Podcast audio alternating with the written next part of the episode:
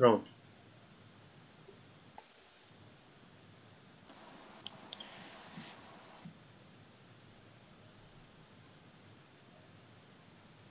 Comecei. Tá ao vivo, fio.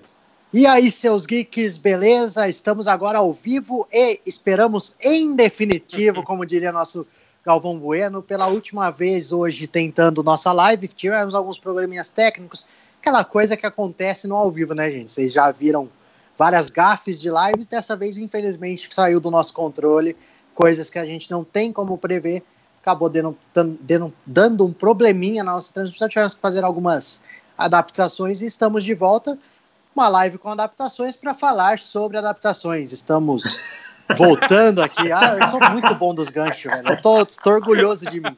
Tô orgulhoso de pegar os ganchos certinho. Tá perfeito. Então, uma live aqui, voltando eu, JP Granado, Marcos Veloso, Pri Cavallaro e Guilherme Pim, para falar, falando em gancho, nós tomamos o gancho de Duna, que tá uma produção aí que vem prometendo que vai, que ganhou seu trailer, vai ganhar uma nova adaptação, uma adaptação que já foi feita lá atrás, não funcionou tão bem, mas dessa vez promete mais. Então a gente vai usar a Duna para falar sobre adaptações de livros na indústria cinematográfica, filmes e séries. Para quem acompanhou a gente vai retomar a discussão, porque o pessoal passou que não estava conseguindo acompanhar devido aos problemas técnicos. A gente começou falando sobre as adaptações do cinema que deram certo. E a primeira, a gente chegou à conclusão que a que mais deu certo... Gabi, tô com você. A Gabi falou que agora vai, e agora vai mesmo. Agora e a que mais deu certo, como a gente já falou, Harry Potter. Vamos deixar a Pri começar? A Pri, que é hoje aqui, a nossa representante mais fanática por Harry Potter, apesar de eu ter um carinho enorme também, a Pri é a mais fanática. Pri, deu certo, a gente já falou um pouquinho, vamos retomar o porquê que Harry Potter é a que mais deu certo? Vamos, claro. Quando você quiser falar de Harry Potter... Você não tem problema em falar, né? Se precisar começar 5 lives de novo pra gente falar, você fala 5 vezes. Se tiver começando por Harry Potter, tudo bem. Se tivesse começado por Senhor dos Anéis, ia ficar meio... aí fica meio difícil. É. Brincadeira. Enfim, eu gosto de Senhor dos Anéis, tá? Você dormiu só 2 vezes no filme, né? É normal. Cara, eu só queria falar que é a nossa terceira tentativa de live, são 3 filmes de Senhor dos Anéis, então assim... Tá tudo interligado, cara. Eu queria falar que essa é a conexão dessa live com essa obra maravilhosa. Foi proposital pra gente fechar a trilogia aqui, vai? Exatamente. A saga da live, né? A gente tá fazendo uma adaptação. Nas grandes adaptações, só dá certo no terceiro... Gente, enfim. Vamos falar de coisa boa, pelo amor de Deus, que a piada tá complicada. Harry Potter. Mas agora tá lindo, vai. Vamos lá.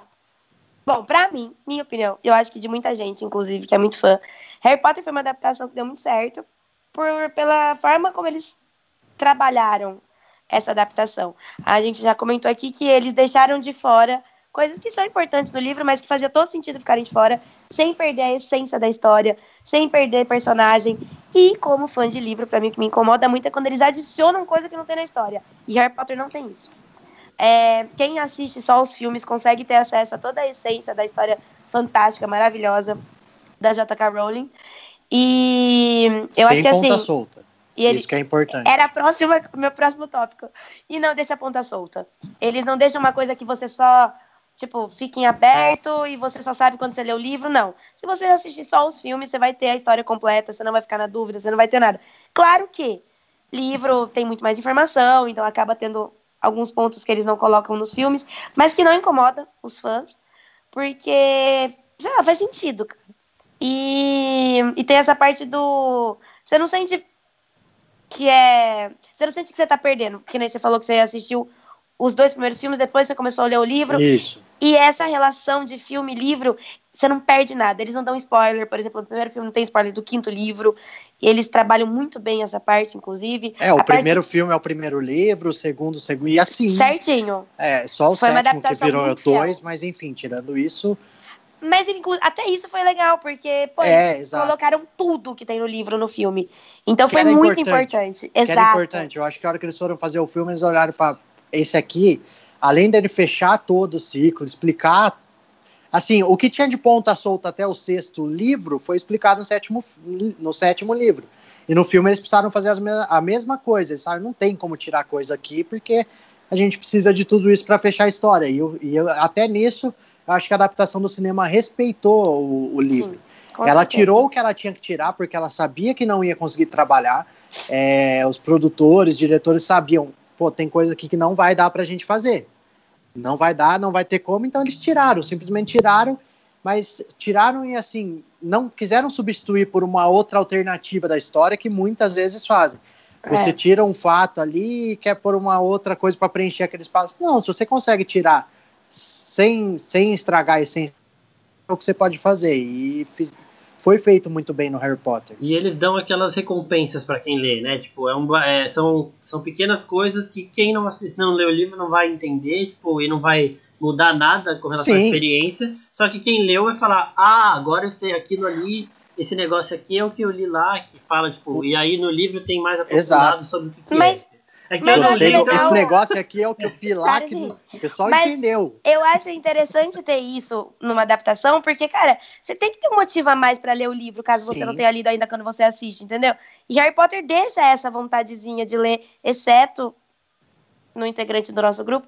Mas, normalmente, quem gosta de leitura e assiste os filmes fica com essa vontade de ler. Por exemplo, uma coisa que Harry Potter, a Pri acho que vai concordar comigo, que traz nos livros que no filme fala pouco e não faz tanta falta, é a história do Dumbledore. Ela é muito mais explicada no livro. No cinema a gente tá vendo um pouquinho começar a se desenvolver agora nessa nova saga aí do Animais Fantásticos, que eles dão pinta de que vão desenvolver nos próximos filmes, apesar de eu já não achar que vai funcionar tão bem. Mas nos livros é muito legal o desenrolar dessa história, da treta dele com o Grindelwald, que era antecessor do Voldemort, e como isso reflete hoje na história da antagonia entre Harry e Voldemort. Então, essa parte, por exemplo, é um bônus do livro, que você não tem no filme, mas ela não faz tanta falta. Se você assistir o filme sem saber, você não faz falta. Lógico, tem gente que assiste o filme e vai falar, eu queria saber um pouco mais, porque o Dumbledore é um personagem interessante. Só que para a história do filme, ela não deixa de ter sentido porque eles tiraram isso, entendeu? Só que hoje, tendo um olhar um pouquinho mais crítico e comercial da coisa, pensa bem, eles deixaram um ponto aberto que dá um baita spin-off. Dá. Inclusive, ela já tinha falado que não teria mais livros de Harry Potter, então eles precisavam deixar alguma informação para talvez fazer, como eles estão fazendo a franquia dos Animais Fantásticos, como um spin-off, e eles têm informação da história que os fãs sabem que existe, são verdade, para colocar uma coisa nova. Na época eu não tinha essa visão, hoje eu enxergo que foi isso. Até mesmo quando a gente falou uma vez, eu fiz uma live no nosso Instagram falando sobre as séries que poderiam rolar de Harry Potter. Pô, a história dos marotos. Cara, não tem quase nada nos livros, só o básico para você entender quem são os marotos. Sim. E no livro é sensacional essa parte. Todo mundo se apaixona pelos marotos. Então tem muita coisa que ainda dá para usar.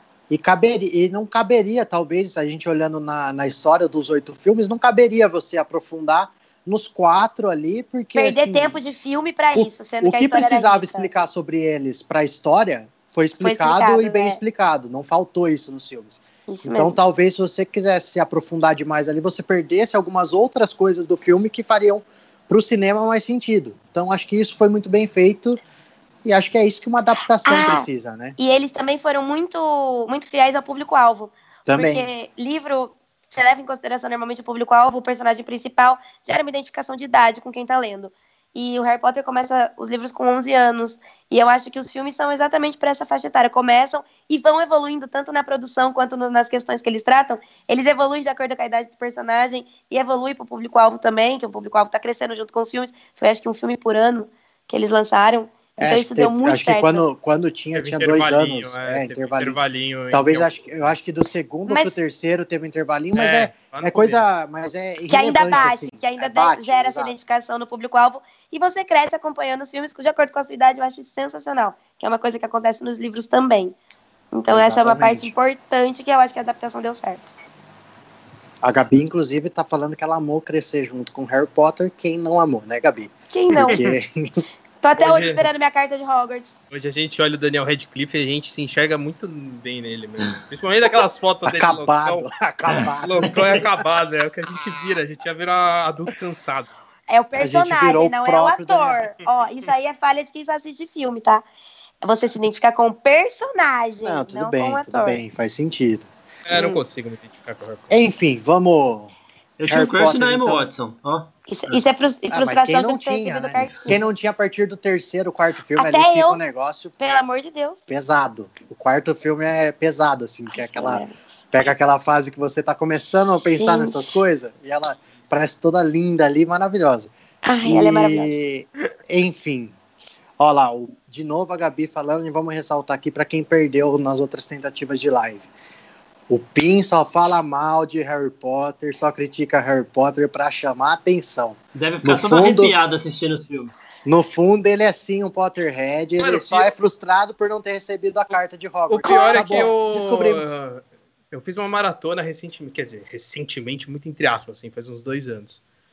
E foi legal, mas eu acho que não funcionou tanto comigo quanto na época, mas aí por motivos de referências cinematográficas mais assim, eu vi algumas coisas nos filmes que me incomodavam, mas enfim, falar de Senhor dos Anéis um pouquinho. Vamos falar da segunda adaptação que deu certo. Tô sabendo aqui que você chora quando o Lupin morre?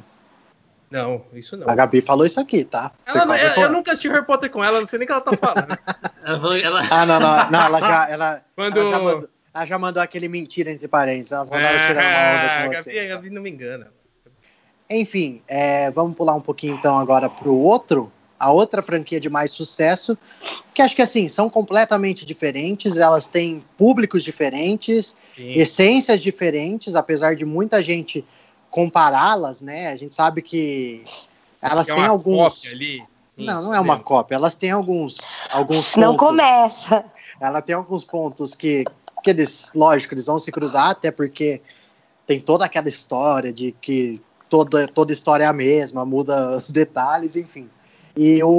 Mas também são as duas que mais funcionaram, isso, apesar de elas terem...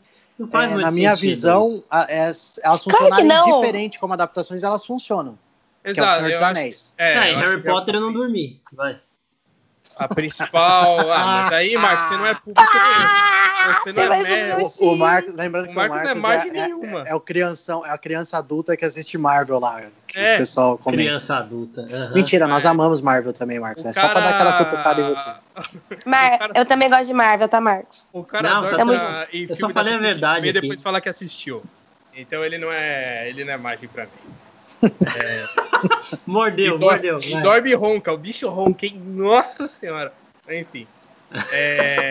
Mas eu acho que a principal similaridade nessa grandeza de adaptação é como as duas obras elas conseguem trazer essa essência dos livros, né? Tanto o mundo fantástico do Senhor dos Anéis como o mundo fantástico do Harry Potter é muito bem traduzido para a tela, né? As próprias velas flutuando é uma coisa inimaginável, assim, de você ver visualmente e numa tela de cinema, só que eles conseguiram fazer isso. Eu acho que a realização de sonho é que torna essas duas obras muito grandes, né? Apesar que são duas adaptações feitas lá no começo do ano 2000, onde você nem tinha tanto recurso, tanta tecnologia, e foram muito bem feitas dentro da tecnologia que tinha disponível ali na época. E eu acho que isso é o que torna mais rico também, de você sentir que aquilo é real, de você ver o castelo de Hogwarts, ou você ver Mordor e sentir que aquele lugar, ele existe mesmo, assim. Exatamente. Você é condado e tudo mais, tanto que existe o condado lá na Nova Zelândia, dá para visitar e tudo mais. Então eu acho que isso que engrandece ainda mais e faz a gente falar ainda dessas obras até hoje. O último filme do Senhor dos Anéis, sem contar o Hobbit, de 2003, o terceiro filme. Exato. Por que você não conta o Hobbit? Não, porque o Hobbit, aí eu já acho que ele foge um pouco dessa questão de boa adaptação. E não é nem... Porque, assim, a gente tem um livro muito curto do Hobbit, que ele é muito direto e objetivo, e o filme ele quer estender. Então ele faz o contrário do Senhor dos Anéis. O Senhor dos Anéis, ele estende muito e o filme, ele recorta, né? Ele faz um recorte da história. Bem feito. É mais dinâmico, muito mais objetivo, enquanto o Hobbit ele tem essa objetividade no livro, mas no filme eles querem aumentar um monte de coisa, acrescentar trama que não existe para dar mais tempo de tela e tudo mais. além de uma produção bagunçada pra cacete, porque no começo ia ser o Guilherme Del Toro, e aí ele não gostou da ideia de ser 3 filmes, aí voltou pro Peter Jackson, o Peter Jackson tava mais perdido que nos seus. Mas o Hobbit, eu só, agora uma dúvida aqui, o Hobbit são 3 livros também? É um livro, é um livro. É um livro que eles resolveram fazer em 3 filmes, que coisa absurda. É isso que eu falo. Tipo, não dá dinheiro. É que na verdade é um spin-off, né, mano? Eles deviam ter feito como um filme spin-off. E não foi assim que funcionou. Eles fizeram fazer toda uma... Na verdade, o Hobbit, ele é anterior ao Senhor dos Anéis. Segunda franquia. Exato, o livro é. Não, o livro sim, é. Mas, por exemplo, pra você fazer um filme ali, daria pra fazer um spin-off. E eles quiseram fazer toda uma segunda franquia pra ganhar dinheiro, com certeza. E daí é o que acontece. Eles colocam elementos que não tem na história, é o que incomoda quem lê. Não, e não funciona... como filme, eu acho que isso é importante dizer também, porque a adaptação ela tem que funcionar sozinha. Sim, não é aquela coisa... frase, a adaptação tem a palavra mágica. A adaptação é a palavrinha mágica, né, porque você tem que transformar... é a terceira vez que eu tô falando isso. Mas enfim, porque não adianta eu assistir um filme, aí eu não li o livro. Aí a pessoa fala, ah, mas você não gostou do filme porque você não leu o livro. Não é assim que funciona, porque o filme tem que funcionar sozinho, e o livro tem que funcionar sozinho. Assim, é o que a gente falava antes. Outro. Sim, mas os dois eles têm que funcionar por conta própria. Que é o que acontece com o Harry Potter e com o Senhor dos Anéis. Exato. Você nunca leu nada de Senhor dos Anéis, você assiste o filme, você não vai ter todos os detalhes que você tem lendo o livro. Você não vai ter todas as cenas, você não vai ter tudo que você tem lendo o livro. Mas você pega uma história que ela tem começo, meio e fim, e tudo que está em torno dela ali é explicado, não deixa ponta solta. Você gosta do filme. Você não precisa conhecer o universo de Senhor dos Anéis para gostar do filme, para gostar da história. Então, assim, porque ele é muito bem feito. E eu acho que uma adaptação a gente pode considerar ela bem feita quando ela faz isso. Ela traz... É exatamente isso que o Pim falou. É muito ruim você... Ah, eu assisti o filme, não gostei muito. Ah, não, mas se você ler o livro, você vai entender aquilo ali e você vai gostar do filme. Aí já... Se você precisar ler um livro... Se você precisar ler um livro para entender alguma coisa que não ficou explicada no filme, é porque então, você não precisa assistir, cara. Exato. Exato. Porque o filme não funcionou, exatamente. Eu lembro que eu escutei um programa de uma menina falando que ela não gostou do filme do Doutor Sono, mas aí ela começou a explicar, ah não, porque você tem que ler o livro do Iluminado pra entender tal cena. Eu falei, filha, aí eu escutando putaço, assim, porque... Mas eu gostei do Doutor Sono, tá? Então, não, eu gostei também, só que ela... Só fazendo esse comentário... Não, eu gostei também, aqui. Inclusive eu queria entrar no ponto do Stephen King, inclusive... Vamos! Uma adaptação do King que eu adoro também, que é bem o It. Bem feita. Que é o It. No caso, só o primeiro filme novo, né? Eu não gosto do segundo tanto assim. Ah, mas não chega a ser ruim, estragado. Não é ruim. Eu só acho ele inferior. Mas eu acho ele inferior. Mas em relação ao próprio o Iluminado, né? Eu assisti o filme do Kubrick várias vezes e eu amo esse filme absurdamente. Sensacional. O melhor filme de terror que eu... já assisti na minha vida, e eu li o livro ano passado, se não me engano. E é outra coisa, tipo, é outra vibe, porque o King, ele tem um espírito muito fantasioso na escrita dele. Assim, ele não é...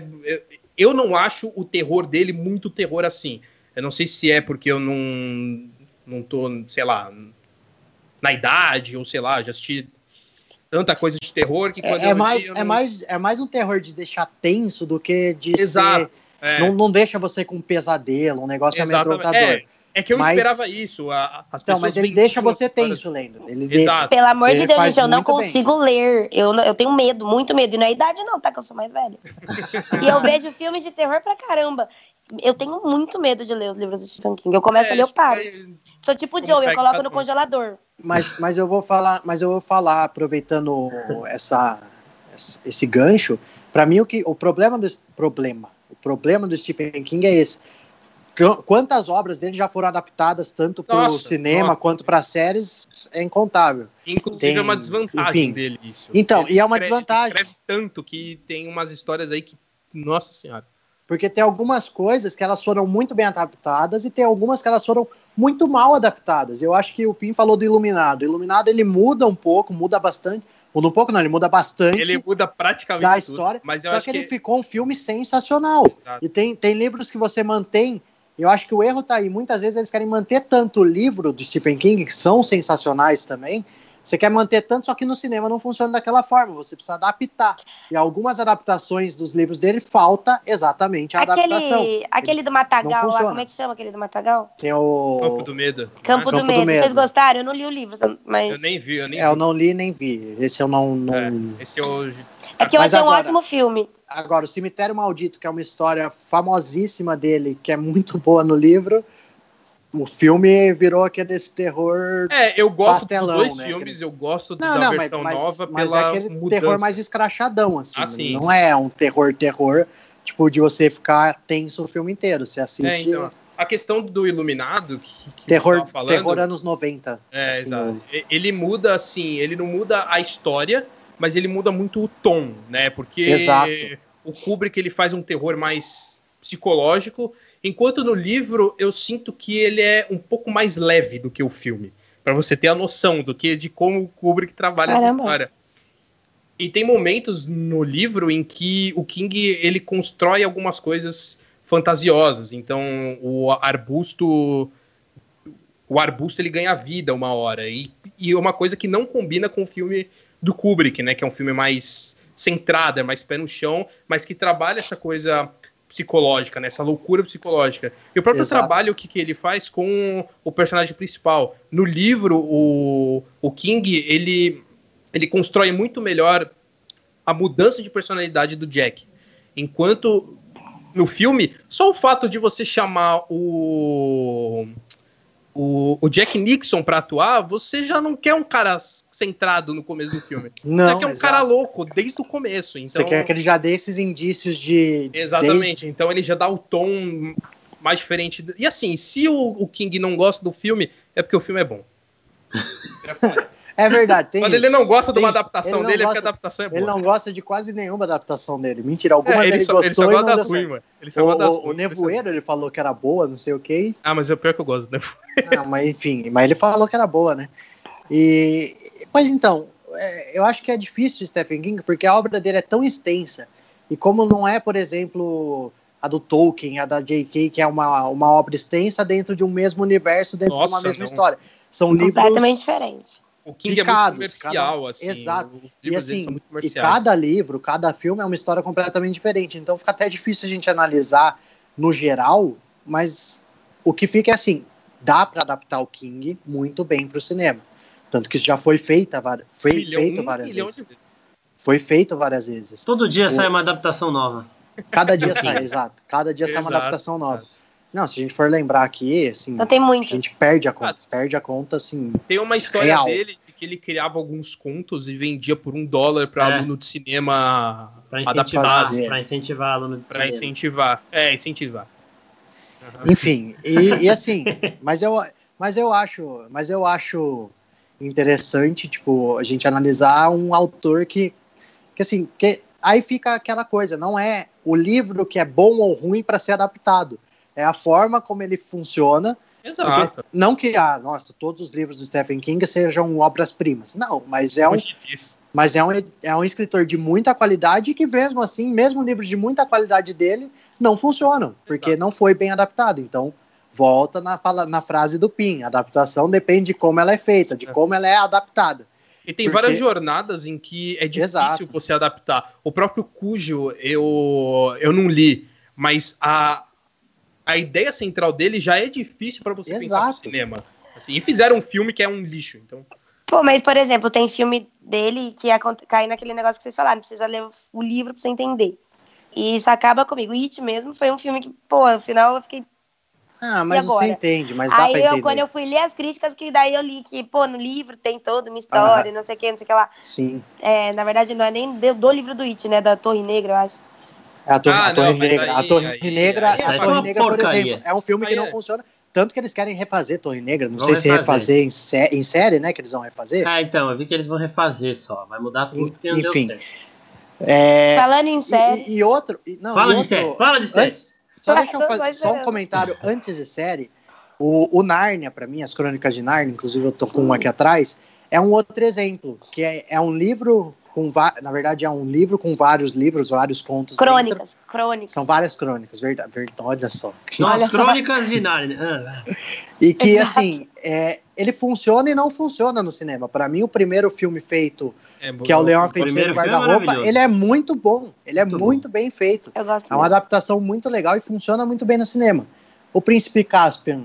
Eu parei no Caspian. Eu não assisti o Caspian até o final. Eu já não gostei tanto. E o terceiro, que é a Viagem do Peregrino da Alvorada, eles fogem da história completamente. Eu sabia nem que tinha o terceiro. E assim... É com então, o menininho assim, do Brandersnarz. É, exatamente. E não dá pra falar... Ah, não funciona porque as outras histórias, além do Leão, a Feiticeira e o Guarda-Roupa, são ruins. Não são. Elas são dentro do mesmo universo, só que... Elas são mais difíceis, são mais complexas. A forma como ela foi feita não funcionou. Eu tanto, que eles, porque... tanto que eles pararam com os filmes e vão agora pra série, né? A Netflix vai fazer as séries. Na Netflix. Eu entendo porque eles começaram, porque na verdade antes o livro das Crônicas de Nárnia, as crônicas elas não têm ordem. Não. Mas quem montou esse livrão que você tem aí atrás, colocou mais ou menos na ordem cronológica que o negócio acontece, porque cara, entre uma crônica e outra, às vezes passa anos, às vezes passa tipo um mês. Não dá pra saber direito, porque é todo um mundo que tá nascendo e na morrendo. Na verdade, tipo, acho que a história que a gente conhece do cinema começa, se eu não me engano, na quarta crônica. É a segunda. Já é a segunda? É, antes da é porque tem, acho que verdade, são quatro crônicas com os personagens do Leão, Feiticeira e Guarda-Roupa. Isso. A primeira é com outros personagens, é completamente forte. É a criação que de Nárnia. Ela apresenta o que é Nárnia e mais ou menos o que é aquele universo. Depois e eu entendo porque essa aí não deu um filme. Essa aí realmente eu não consegui imaginar uma adaptação dela no filme, porque tem alguns elementos realmente que não fazia sentido. Então fez muito sentido começar pela que começou. Se eu falar pra você que essa primeira, se eu visse no cinema, eu ia dormir nos primeiros 20 minutos. Com certeza. Porque aquele começo, até ela e a personagem lá, que eu não vou nem lembrar o nome. Eu não lembro. Nárnia, ela até ela ir pra Nárnia e começar a ver a criação, nossa. Tem a guerra acontecendo na Inglaterra, acontecendo. Aí tem um tio dela que tem uns anéis muito loucos, sei lá. Era um anel que fazia um portal pra Nárnia, não era o guarda-roupa. O guarda-roupa veio da porcaria do anel. O guarda-roupa vem depois, exato. Então, só que eu entendo porque o filme que eles começam... Não precisa do anel pra abrir o portal no guarda-roupa? Ah, tá. Fiquei tentando quando era criança e não conseguia nem a pau. Não é isso. Enfim. Não, é o anel. É assim, ó. O anel você planta, aí nasce que nem... Sabe o jogo pé de feijão? Sim. Aí nasce uma árvore que dá a madeira do guarda-roupa, entendeu? Putz. Ah, tá. Droga. E droga não no sentido de ser ruim. Mas enfim. Não, eles eu vou ter que achar essa árvore. Eles escolheram essa segunda crônica pra começar, porque tinha personagens pra trabalhar. No cinema era muito mais interessante. Os elementos mais fantasiosos também eu achei muito mais interessante. Então faz sentido. O problema foi que daí quando eles pularam pro Príncipe Caspian, eles pularam crônica demais ali, na minha opinião. E daí pra mim a adaptação... Meio. Tem duas no meio. Então a adaptação já começa a parar de funcionar aí. E o Peregrino da Alvorada era uma que não tinha muito nada a ver com a história dos quatro personagens de... Não tinha nada a ver, eu acho, né? Quase nada a ver. Ela foi uma tentativa, na verdade, eu acho que... Eu entendo no cinema ela como uma tentativa de apresentar novos personagens... Que vão dar... Tanto que no final da crônica, o Aslan vai embora, como se ele fosse pro paraíso lá e que não fosse mais voltar. Era uma tentativa de jogar para outros personagens pra você dar uma continuidade sem ser com os principais lá do primeiro filme. Eu acho que o erro da adaptação começou quando, no segundo. Se ele tivesse deixado só o primeiro, você ainda ia ficar curioso e ia ler as outras. Mas eu não gosto também das outras duas adaptações. Olha, a Nathalie tá aqui assistindo. Um beijo, Nathalie. Beijo, né? Nathalie. Saudades. E ela tá perguntando de uma adaptação que eu acho legal a gente colocar em discussão aqui, que é o Desventuras em Série. Eu acho que ela tem duas adaptações bem feitas. Eu acho que ela funciona no cinema, apesar de ser um negócio meio corridão, meio... Muito. Mas eu gosto do filme. Eu gosto do filme. É um filme que você assiste, parece uma história meio sem pé nem cabeça, mas ela funciona. Eu acho que ela é um filme que ele cumpre o papel dele, ele te diverte, ele te prende. E eu não assisti todos os episódios, não assisti tudo da série da Netflix, mas também acho que ele formou legal, até por ele ser mais ou menos na pegada do Narnia, de ter várias historinhas dentro de uma história principal. A série da Netflix trabalha muito bem isso, trabalhando cada história em episódio. Então ela pega mais ou menos... O filme ele não apresenta todas, longe disso. O filme escolhe algumas principais e usa elas para conduzir. Mistura tudo numa só e as histórias mesmo são algumas cenas do filme que só servem de meio periférico ali de um fio condutor principal. E na série eles exploram melhor cada uma das histórias, cada uma das desventuras, né? Então, e aí até fez mais sentido porque é desventuras em série, né? E a Netflix fez a série. A Nathalie, ela fez um ponto bom, porque ela fala que a série é muito fiel aos livros. E foi o que eu vi realmente, o pessoal comentando. Só que pra mim não rolou. Eu não gosto da vibe da série. Eu acho que eu tenho o filme muito fresco na minha cabeça. Então eu não consegui me adaptar às diferenças dos personagens, assim, principalmente as crianças. Tem isso. Porque tem uma diferença tão grotesca nas crianças e até na narrativa também. Mas é exatamente porque pro filme foi tudo mais adaptado, exatamente, né? Eles adaptaram muito pra caber no filme. Mas eu gosto muito do filme, assim. Eu acho a história bem interessante. Eu gosto do filme também, mas eu não li os livros. Mas eu acho que ela funciona nos dois lugares, então, é isso que eu tô falando, com essas diferenças. Sim, como fã de filme, eu gosto, entendeu? A gente pode falar de série agora, que tem alguém que deve estar... Vamos, deixa eu só, rapidinho, antes da gente ir pra série e adaptações ruins, eu queria exaltar... Nossa, velho!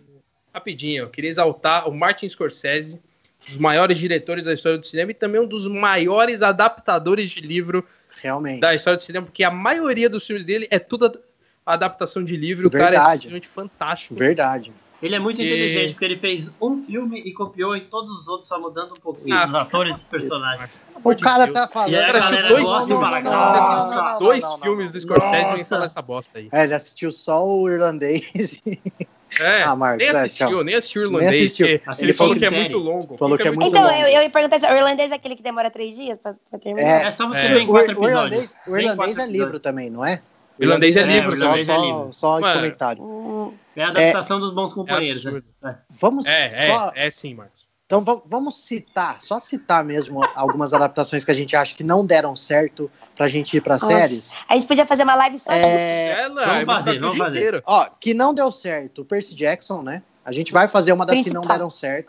Percy Jackson, que eu também li os livros, é uma história muito legal e que no cinema não funcionou, mas eu tô curiosíssimo porque eu acho que ela pode funcionar muito bem como forma de série que tá sendo desenvolvida. É, e no cinema ela não funcionou porque eles não fizeram igual Harry Potter, eles tentaram pegar uns atores de 16, 17 anos pra fazer Não foi só isso. Não, foi ela mal feita em vários sentidos. Nada funcionou naquele negócio, porque o livro é muito bom, muito, muito, muito bom.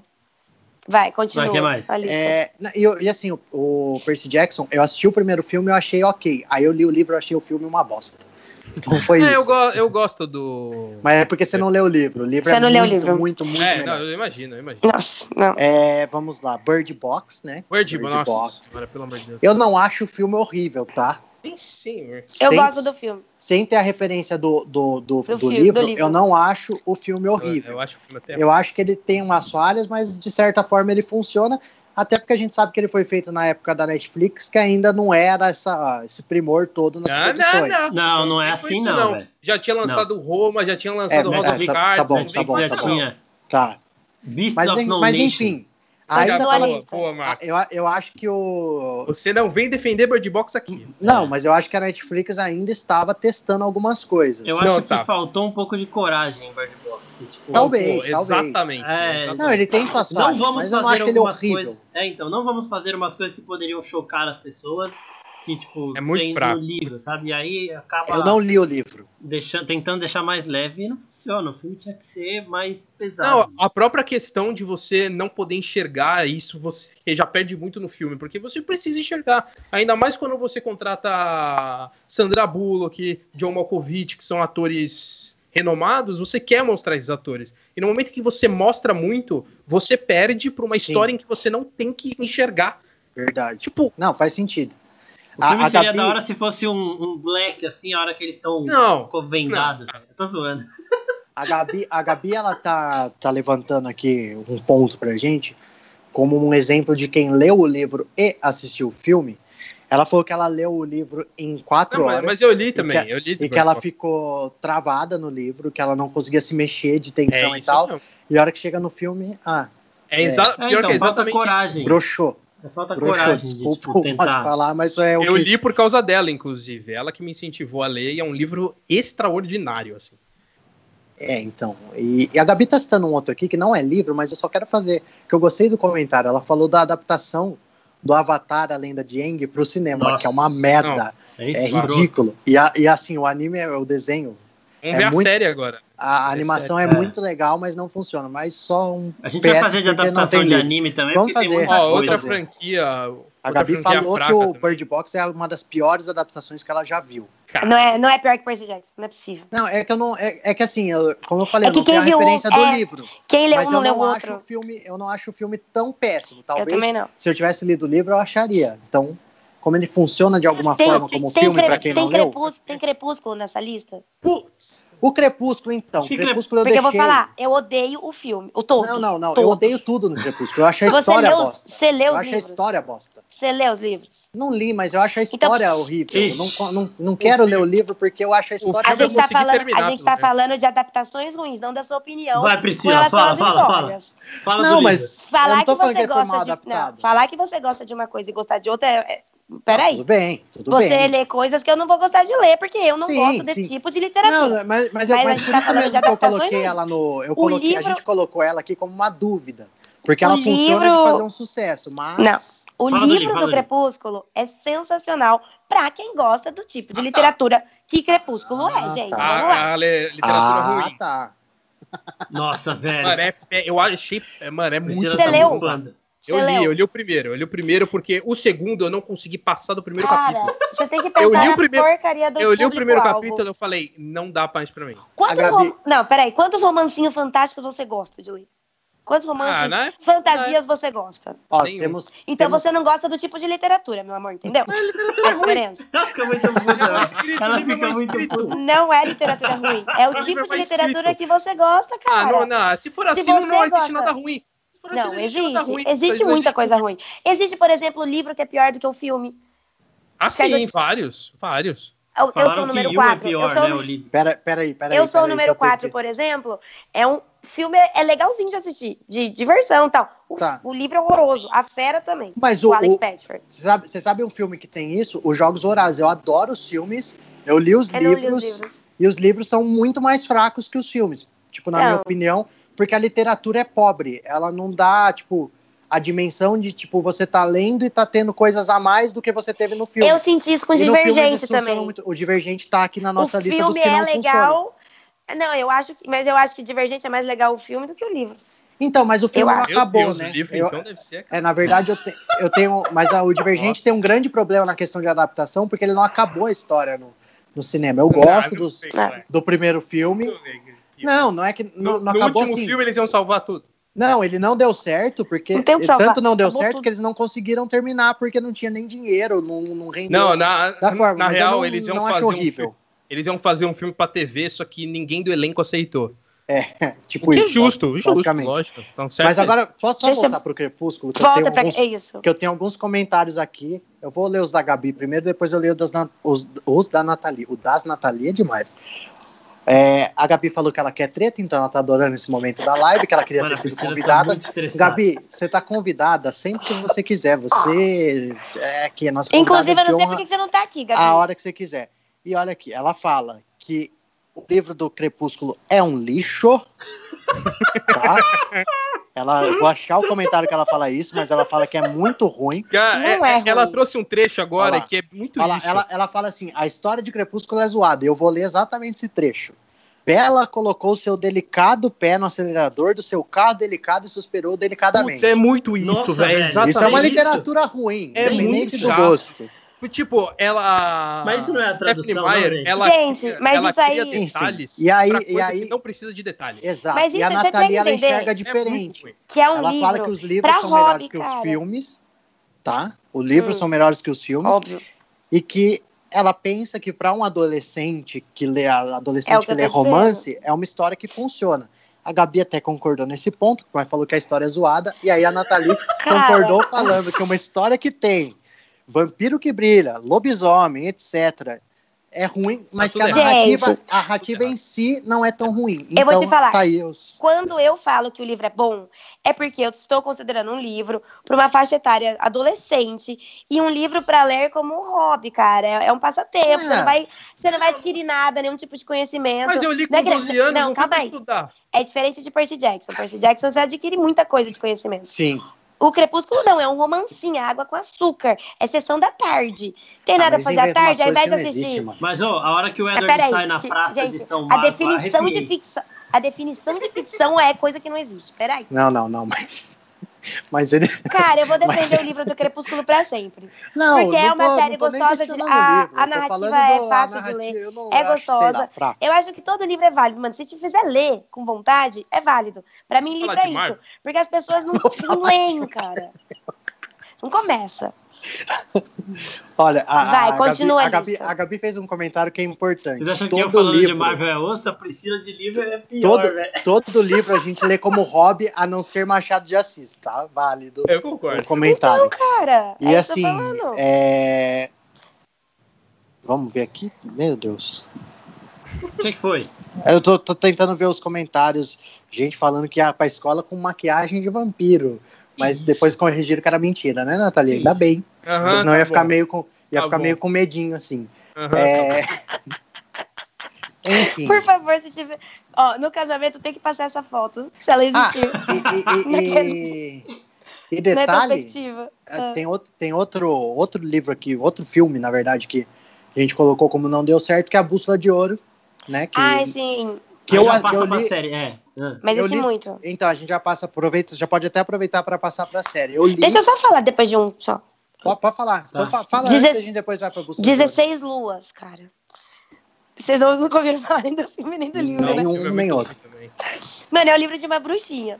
Quando ela completa 16 anos, ela tem que escolher o caminho dela e tal. E o livro é super bonitinho. Deve ser melhor que Crepúsculo. É melhor que Crepúsculo. Ah, ainda bem. A narrativa é boa, tem mais elementos...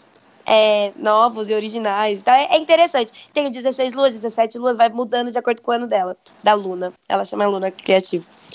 E fizeram. Você tá autorizada? Eu gostei que ela tá falando bem do livro, aí do nada ela fala: o livro chama 16 luas porque ela chama Luna. Olha que criativa. Não, é o contrário, ela chama Luna. É o contrário, porque... ela... Tá bom, exato. Tá bom. Só que a questão foi um livro que fez muito sucesso nessa parte da galera de literatura que gosta de ficção, fantasia, tá? E tanto que eles resolveram fazer uma adaptação, porque tem um monte de livro aí que estão prometendo pra gente e não fazem. Maldição do Tigre, A Seleção, falaram que vai sair agora, não tô acreditando não. Mas enfim, tem um monte de livro que eles prometem pra gente e não fazem. Esse eles fizeram, ou seja, o livro tem um quezinho a mais. E cagaram muito. Não sei se eu posso falar isso, mas cagaram muito. Pode, tá livre. Já falou coisa pior aqui. Eu acho que é outro também que devia estar nessa lista. 16 luas. Então, vamos lá, voltando. Bússola de Ouro. É um livro legal, um universo interessante. Não, eu não li todos. Não, eu não li todos da Bússola de Ouro. Eu não acabei por... Não porque eu não gostei. Você perdeu? Não porque eu não gostei, mas por outros motivos. Eu li outras coisas atravessando, mudei de fase, enfim, não terminei todos. Mas o que eu li do Bússola de Ouro, eu gostei bastante. Eu acho que é uma história bem construída, é uma história interessante, é um universo extenso, que o filme é fraquíssimo. O filme da Bússola de Ouro, você assiste e termina o filme sem entender nada. Eu nem lembro se eles chegaram a fazer o segundo filme. Eu acho que não chegaram. Não chegaram. Iam fazer e não fizeram. Tem um puto elenco. Mas assim... Mano, tem... Não, ele é fraquíssimo. Colin Kidman, Daniel Craig. Sim, exato. E tem um urso. Ele é fraquíssimo como história. Mas como história, você assiste... Você vê o filme inteiro e você sai sem entender nada, tipo, do universo, cara, eu saí muito assim. Da ideia...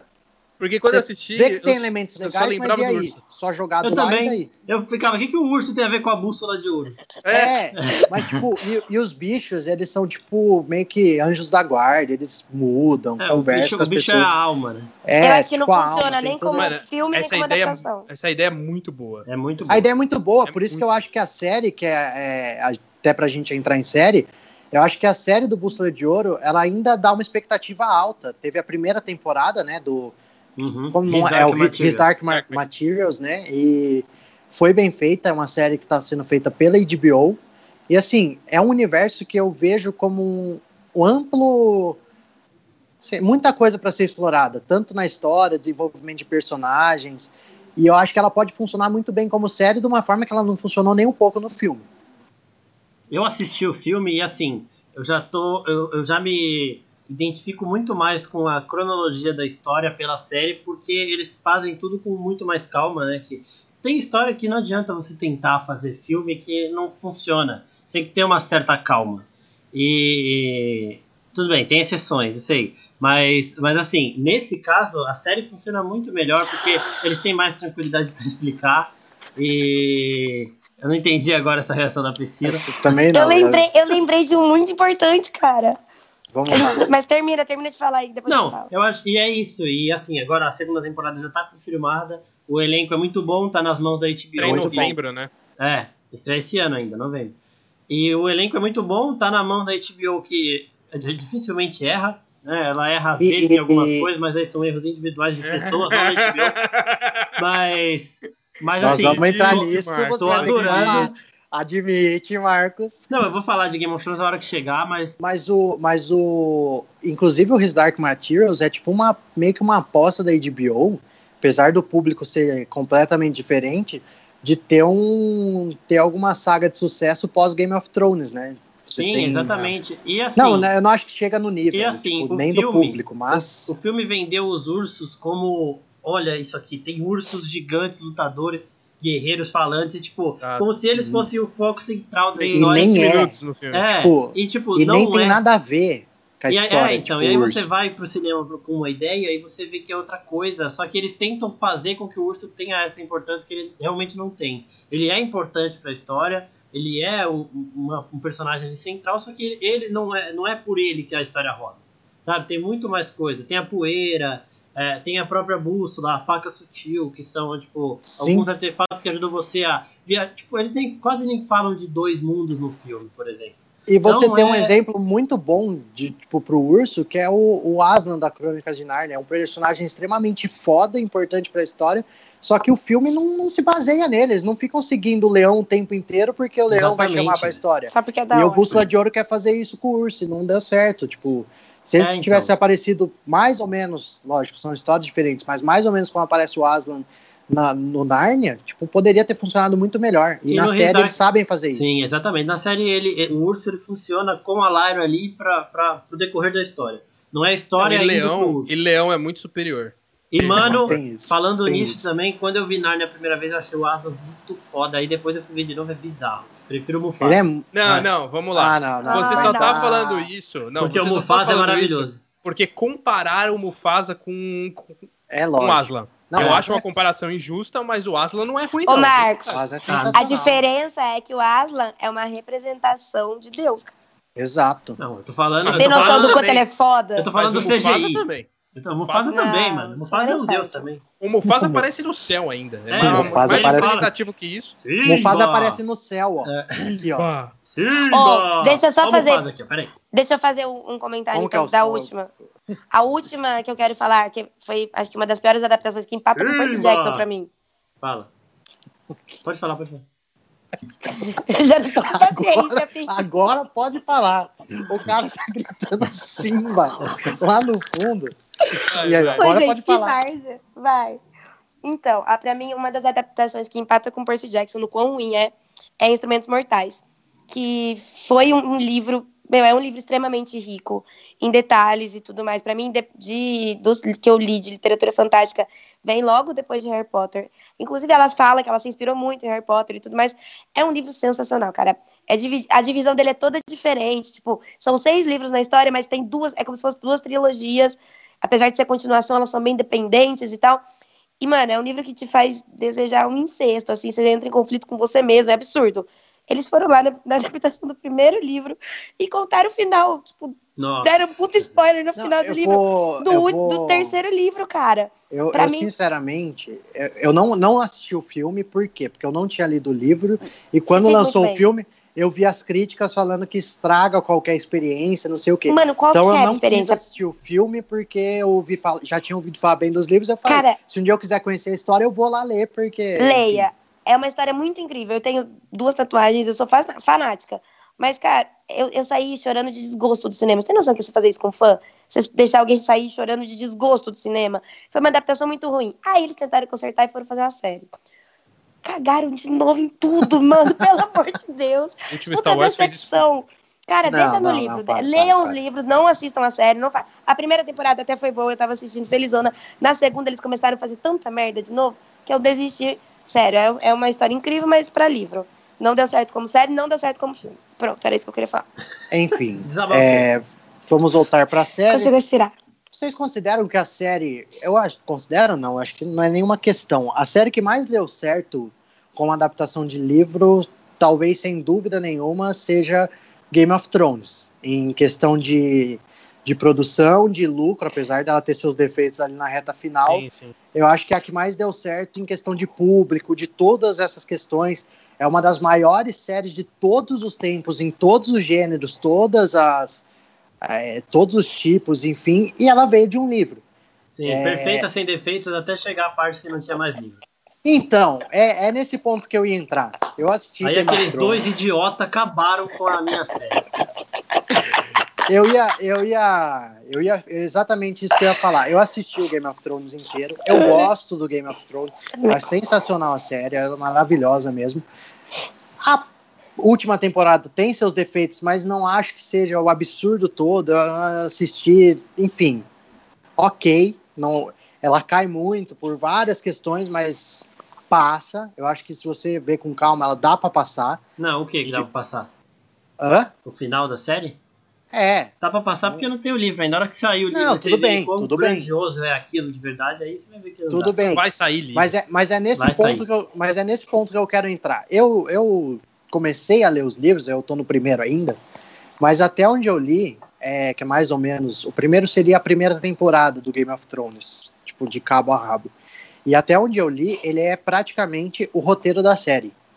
Os diálogos, as cenas... os personagens, eles são criados exatamente iguais. Eu li o livro depois que eu assisti a série, tô lendo o livro depois que eu assisti a série, e até onde eu tô lendo, ele é exatamente o roteiro da série. Parece que o pessoal pegou o livro e falou, até aqui vai o primeiro episódio, o segundo, o terceiro, e depois, assim, cuspiu no roteiro. Tem que ter percebido aí que não são... os dois não eram bons. E aí que eu questiono. A série vai muito bem até um ponto. Eu não sei exatamente até que ponto os livros vão, se a gente comparar com a série. Não sei se cada livro é uma temporada exatamente, ou se é só esse primeiro. Os livros, eles são pontos de vista de algum personagem. Cada capítulo... Os capítulos têm nome dos personagens. Mas é mais ou menos o que a série faz. Ela, tipo, não acompanha um personagem só. Cada hora ela tá num personagem. Cada episódio foca numa parte da história. E tipo, mesmo dentro dos próprios episódios, eles vão quebrando. Então, assim, o livro é muito bom, muito bem escrito, muito bem feito. E a série também, apesar dela ser uma cópia praticamente do livro, a produção é tão incrível que ela é sensacional mesmo sendo exatamente igual. Não é exatamente uma adaptação, podemos dizer, porque até agora, pelo menos onde eu vi, não há nada diferente. Eu sei que vai chegar a hora que separa a história do livro com a do filme, mas até onde elas são iguais, ela não chega a ser uma adaptação porque ela é... Como eu disse, o livro parece o roteiro da série, exatamente igual. As falas, os cenários, é tudo igual. Só que ela foi uma produção tão bem feita que ela funciona também no formato de série. Que já não acho que funcionaria, por exemplo, se um dia tivessem olhado para Game of Thrones e falar, vamos fazer um filme. Não dá. Nossa, jeito não funcionaria, até porque pela leitura que eu tô tendo do livro, não é um livro adaptável para cinema, mas na série funcionou muito bem. Aí eu acho que entra o problema do acabou o livro, agora nós precisamos continuar a história. O que a gente faz? Exatamente, eu acho ser criativo. Exato, eu acho assim, aí não funciona. A série, ela realmente, nas primeiras temporadas ali, ela é extremamente fiel aos livros. É claro que tem algumas coisas que você vê na série que, tipo, é aquele negócio de Harry Potter. Pra quem leu, sabe, tipo, o castelo lá, o reino de Harrenhal. Você sabe por que aquele castelo tá derretido, eles não explicam isso na série. Mas isso aí são coisas pequenas. A adaptação também é de personagem, porque tinha muito personagem no livro. Sim, extremamente grande. Então você pega, tipo, o Oberyn tinha 7 filhas e a série transforma em 3. E aí você mistura ali nelas. O Jon Snow, no final da série, quando começou a palhaçada... Ele já tava fazendo também... Ele já tava com um pouco da trama de um outro personagem, que nos livros é ele que é o personagem que tem esse conflito de quem vai ser o rei com a Daenerys, né? Não é o Jon Snow que tem isso. O Jon Snow, ele nos livros, ele segue, é que ainda não tem essa parte, mas ele seguirá provavelmente sendo o bastardo, e tem outra pessoa que é o filho do Rhaegar, por exemplo. Então a série pega algumas coisas. Mas real que na série vocês achavam que o Jon Snow tinha chance de ser rei? Eu nunca vi ele sendo construído dessa forma. Não, ele é o herdeiro... Ah, sim. Não, tá, tudo bem. Ele é o herdeiro natural. Sentido, ele nunca quis coroa nenhuma, sim, e ele sempre ganhou todas elas. Tá. Ele é maravilhoso. Olha, aqui a gente tem um comentário raro. Hein? Comentário raro. A Gabi falou que está concordando 100% com o Marcos, que ela nunca criticou o Marcos e que, assim, que ela tá com saudade de Jon Snow. Exatamente, o Jon Snow é maravilhoso. Só que ele vai voltar como Jon Snow em Eternos, aí, da Marvel. Ó, eu falei de Marvel. Ele vai voltar como Jon Snow. Ele é um cavaleiro negro, velho. Ele é um cavaleiro negro medieval. É o Jon Snow. Gabi, se seu drink game da Marvel tivesse valendo. Eu quero ver se a Gabi vai continuar falando que ela tá concordando agora. Já foram 2. Olha lá, ela já desistiu de concordar com o Marcos, pelo visto. Mas então, aí no final, a hora que a série acabou, perdeu os livros, eles continuaram com isso o Martin tava dando ali uma consultoria de tipo, esse personagem aqui é muito importante, bota ele no Jon Snow. Esse aqui é muito importante, bota ele em tal pessoa. Só que depois, mano, parece que aqueles caras ficaram... Eu preciso acabar logo Game of Thrones, o elenco não aguenta mais, eu não aguento mais, eu quero fazer Star Wars, recebi proposta pra fazer Star Wars, vou acabar de qualquer jeito. Aí ele acabou de qualquer jeito, foi xingado pra caramba, perdeu o Star Wars dele, acabou também. Que bom. Exatamente. Então, velho, ele se precipitou ali, teve um final que, tipo, ele... Seria, possivelmente, ou poderia ser o final natural da série, só que se tivesse mais 3 ou 4 temporadas. O Martin mesmo falou... Não, acho que não precisava de tanto. Não, o Martin falou que precisava de pelo menos mais 2. Eu acho que mais uma eles resolveriam, talvez. Não. Melhoraria muito. No ritmo, sim. Mas no ritmo que eles estavam, eu acho que uma é muito pouco. Exatamente, eu acho que 3 temporadas pra manter aquele ritmo e aquela excelência... Mas eles não queriam mais fazer também, então, mano, paciência. Quem perdeu foi eles aí, que eram extremamente respeitados nas 4 primeiras temporadas. Porque eu era fã e agora não sou mais. Não, eles eram extremamente respeitados. A admiração do Marcos. Eles eram extremamente respeitados em Hollywood, perderam o trabalho de Star Wars depois. Então, mano, foi assim. Foi merecido. Faltou material pra eles se espelharem e eles mostraram que eles não são muito bons em serem criativos. Mas funcionou, mas funciona, apesar dos pesares da reta final. O Kit Harington carrega a última temporada nas costas. Não, para. Vamos mudar. Eu já tava caminhando pra mudar depois dessa. Não, eu acho que... Vamos, gente.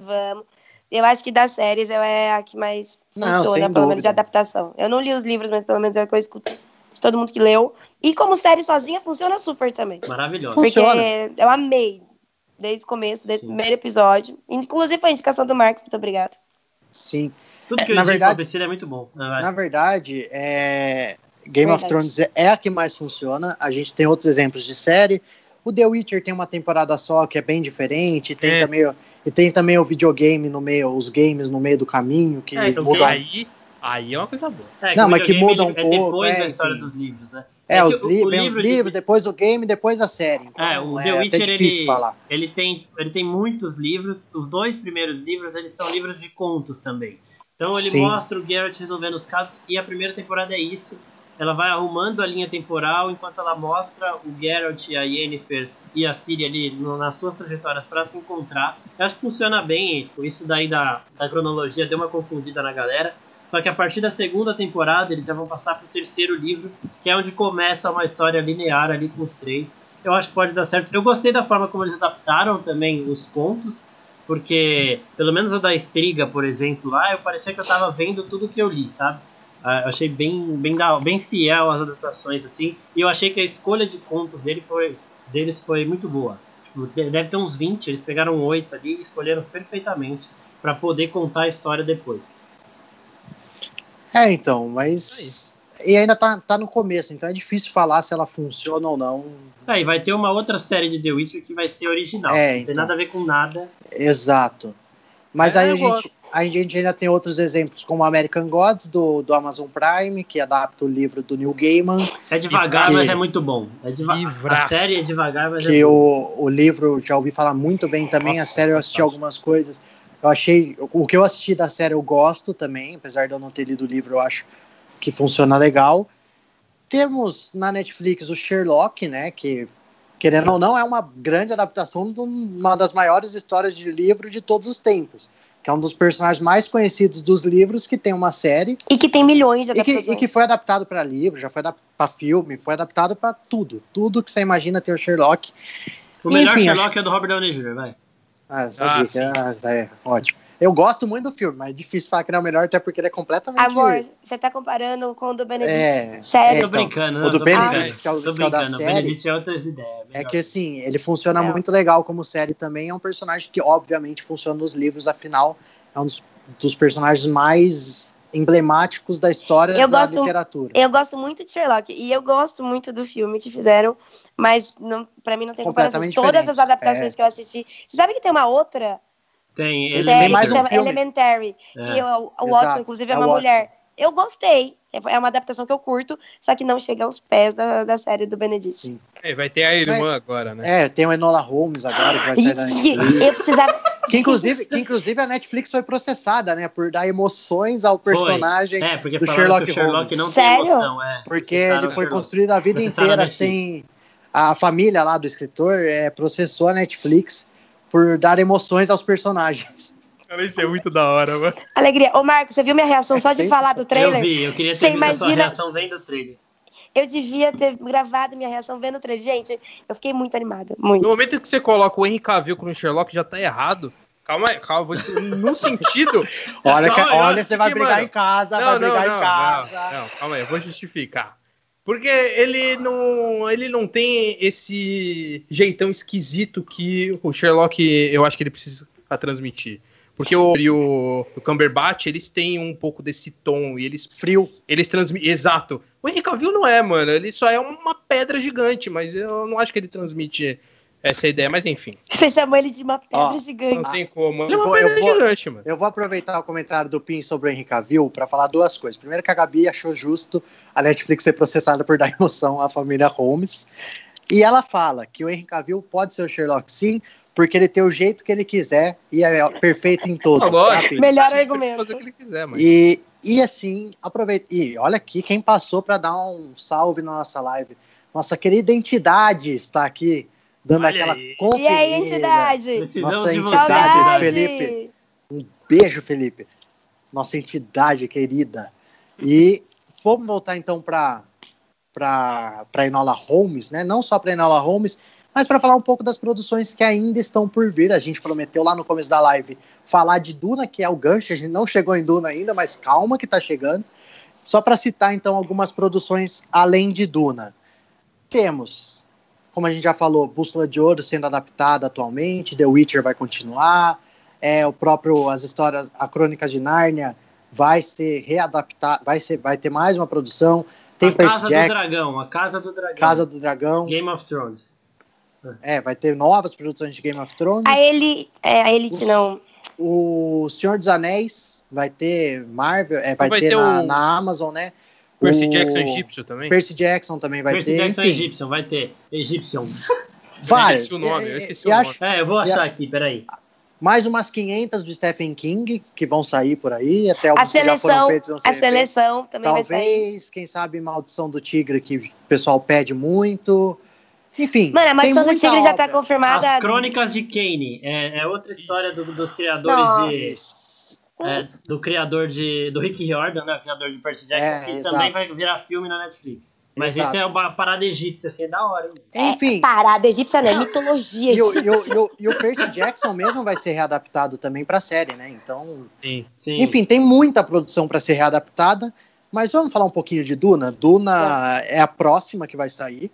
Saiu um trailer bem legal na semana passada, um trailer de 3 minutinhos ali. Duna com um elenco bem legal, é diminuir aquela obra.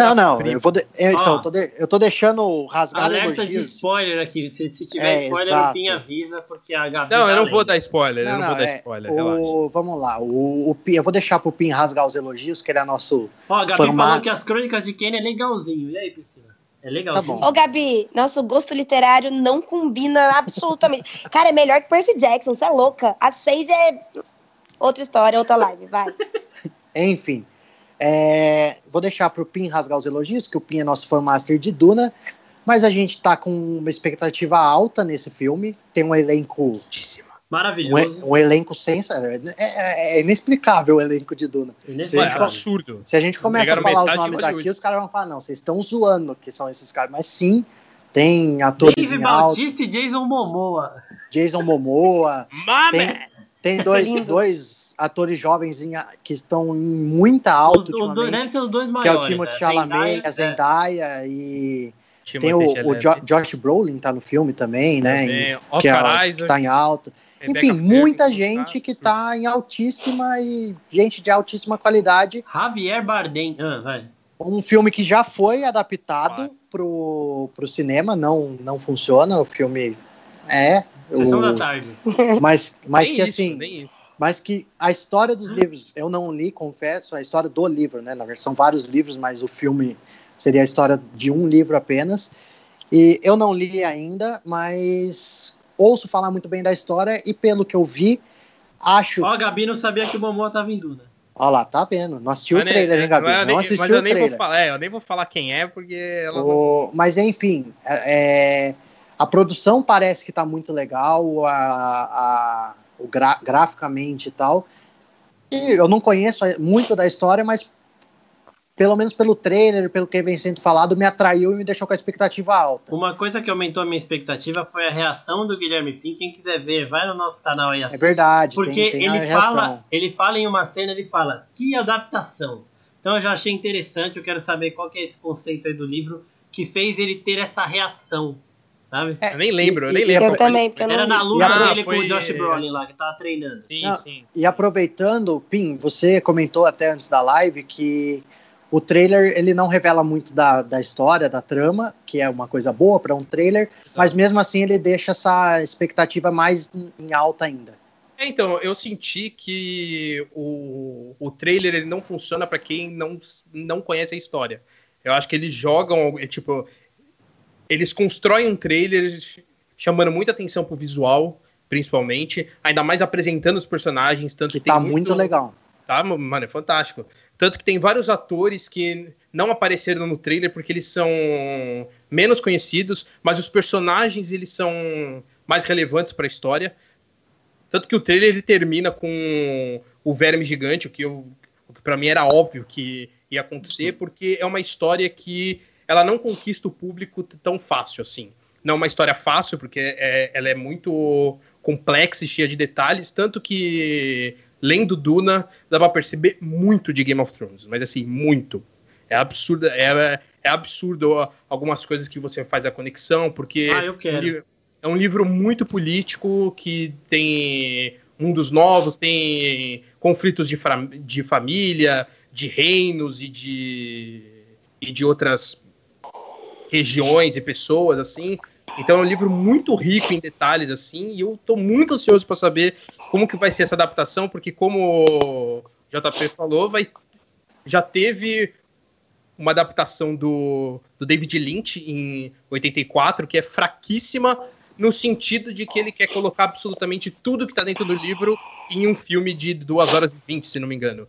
Só que é impossível fazer isso em um filme de 2 horas e 20, porque é muito longo, tem muito detalhe, e ele não desenvolve nada. Então acho que esse é o principal problema do filme. Mas ia ter uma outra versão ainda antes, mas que não deu certo porque era muito caro para você ver o tamanho de Duna. Tiveram 2 séries no começo dos anos 2000 que também não adaptam nada bem a história. Então eu tô muito ansioso porque o diretor ele é muito bom e ele tem um cuidado, né, que tá exatamente. Fazendo. Ele tem um cuidado em trabalhar a personagem, em trabalhar a história, né? Se você assistiu o Suspense, Blade Runner 2049, você percebe como ele tem esse... Ah, Marcos. Olha lá, viu como ele não é referência em nada? O cara só dorme, acho que eu dormiria também. O cara só dorme. Não, 3 horas de filme, não tem nem cena de ação direito, vai. Tô brincando. Vingadores tem 3 horas e meia, velho. Mas tem cena de ação em 2 horas e 40, Mas, enfim, e eu acho que ele tem um tom perfeito para construir essa história. Eu só não sei como vai ser isso, porque, aparentemente, pelo trailer, vai ser o livro inteiro adaptado. Então, eu tô muito curioso para saber como vai ser isso, porque tem muita coisinha. Não sei se vai ter um segundo filme, porque tá É tudo uma bagunça, isso aí eu não entendi direito. Não em relação a essas informações, a galera falou de segundo filme, de série spin-off, falando lá da turma da Zendaya, e... só que nada confirmado, tá ligado? Mas o filme vai acontecer e ainda, talvez esse ano. Não confirmaram ainda, mas é difícil, né? Até mesmo pelo que o Pim falou, acho que é um primeiro filme que é a história fechada, né? E depois os outros meio que são... como se fosse spin-off. São extensões. Outras extensões do universo, os outros.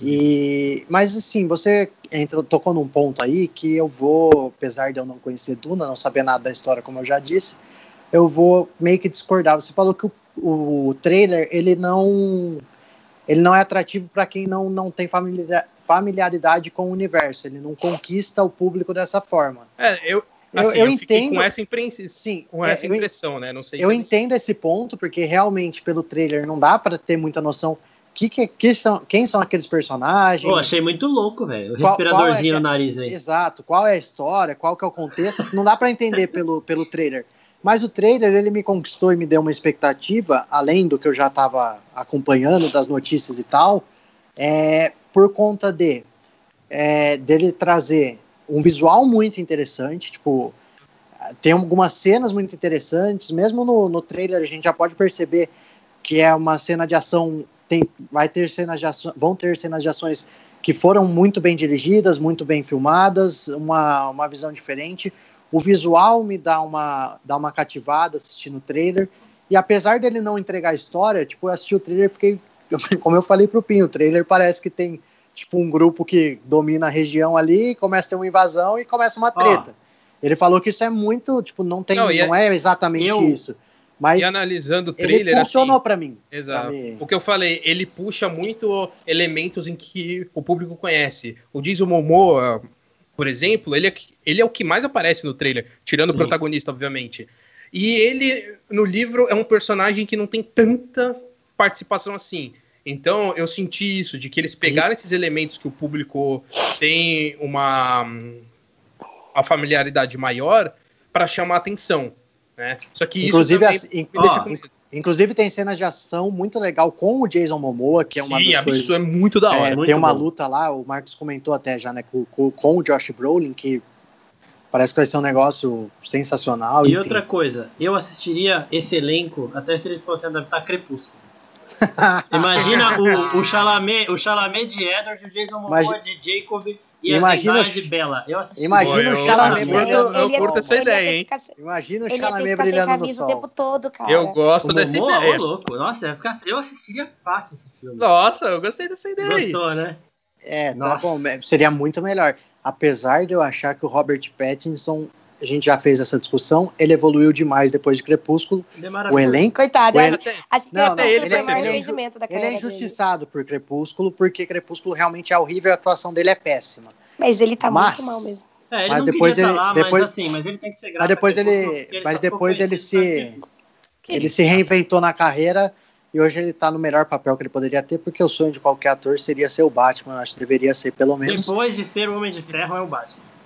Homem de Ferro, irmão. Cala a boca. Homem-Aranha, depois o Batman. O cara conheceu ontem o personagem. Gente, foi a live com mais treta que a gente já fez. Mas assim que é bom, o pessoal gosta, né? O sonho de todo mundo é ser o Homem-Aranha. Quando você fica um pouco mais velho, aí você desiste e passa pro Batman. Tá bom, Marcos. Quando você fica mais experiente, mais inteligente, ouve a voz da razão. E tem comentários aqui importantes da Gabi falando que Duna... Peraí que a Priscila levantou o dedo. Fala, Priscila.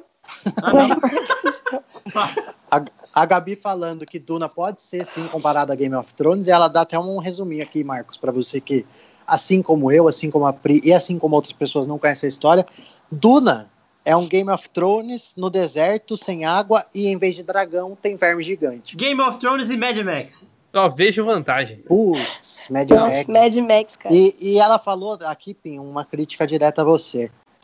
Você está criticando gente que dorme no meio do filme? Segundo a Gabi, essa é a verdadeira definição da frase, enfim, a hipocrisia. Em filme ruim eu durmo. É o seguinte, eu Gabi dormi está em filme fazendo várias revelações importantes hoje. Eu dormi Gabi, em filme por favor, continue. Só depois de ter virado a noite numa fila de Comic Con e assistir um filme que eu não estava tão interessado para ver, aí eu dormia. Que filme era, Marcos? Frozen 2 e Viva eu queria. Viva eu chorei de... Eu dormi. Mas você dormiu? Viva, você dormiu metade muito. Dele e só acordou no final. Acordou chorando já. Você vê o que fala Detona Ralph pessoa, lá. Né? O Detona Ralph eu dormi também, gostei. Só que Viva eu dormi. Eu dormi, sério mesmo, 1 hora de filme e eu chorei demais no Viva. Mas a segunda Viva, vez que eu assisti, eu chorei muito mais. Viva, se você assiste uma cena qualquer, você chora, assim, tipo, praticamente. Sim. Uma cena específica, uma cena qualquer, não. Pula aí que eu vou começar a chorar. Vamos, na próxima live a gente vai tocar a música do Viva aqui e vai ver quanto tempo o Marcos demora sem chorar. Tá bom? Então, pra você que tá acompanhando, na próxima live faremos esse desafio.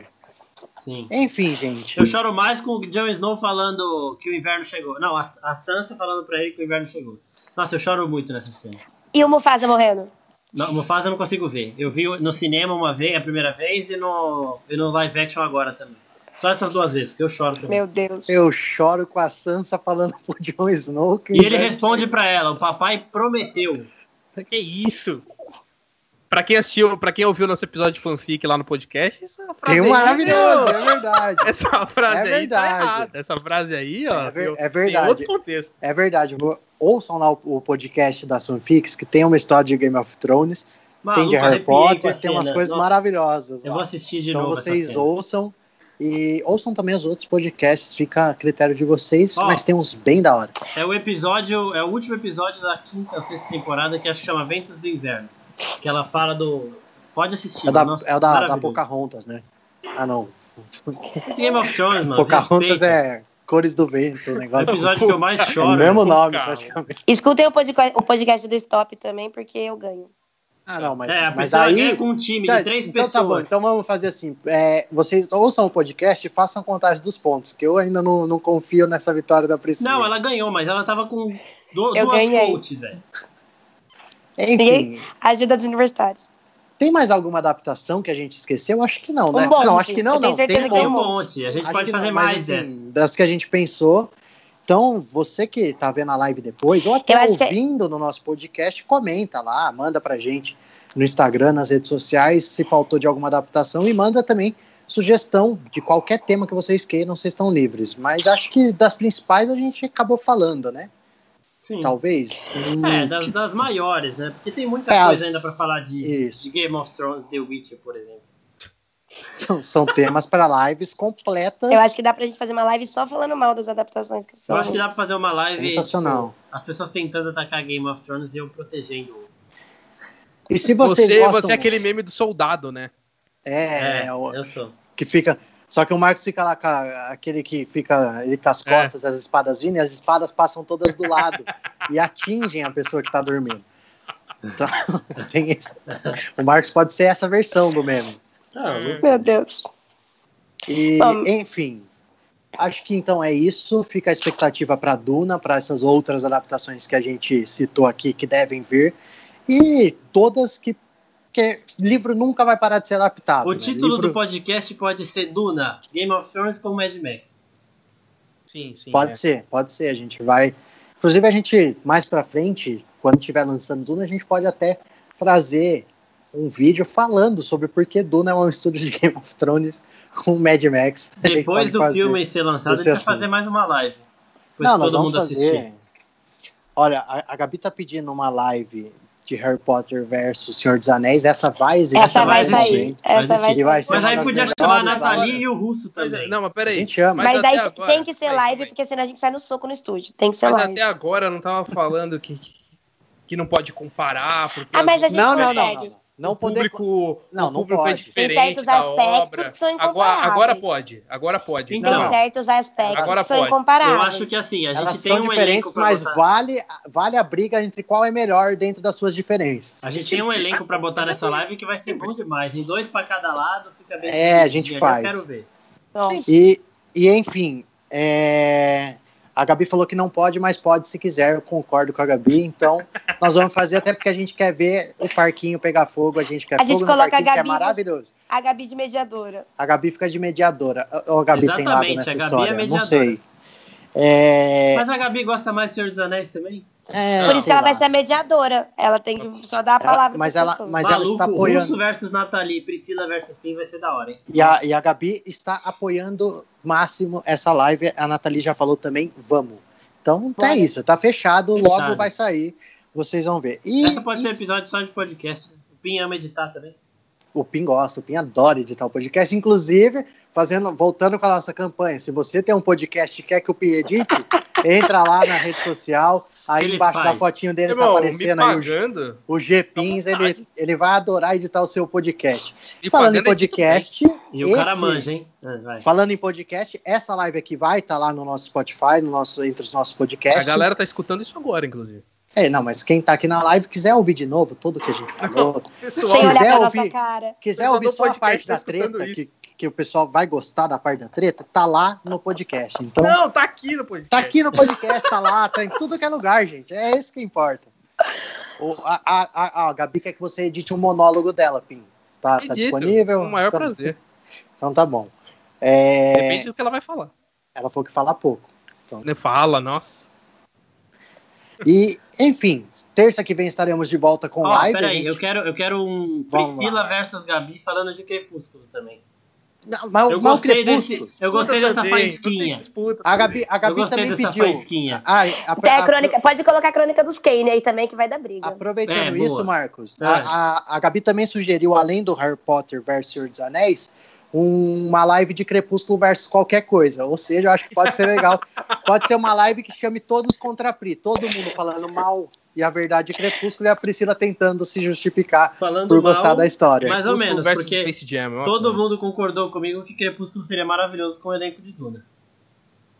Então não é a história que é ruim.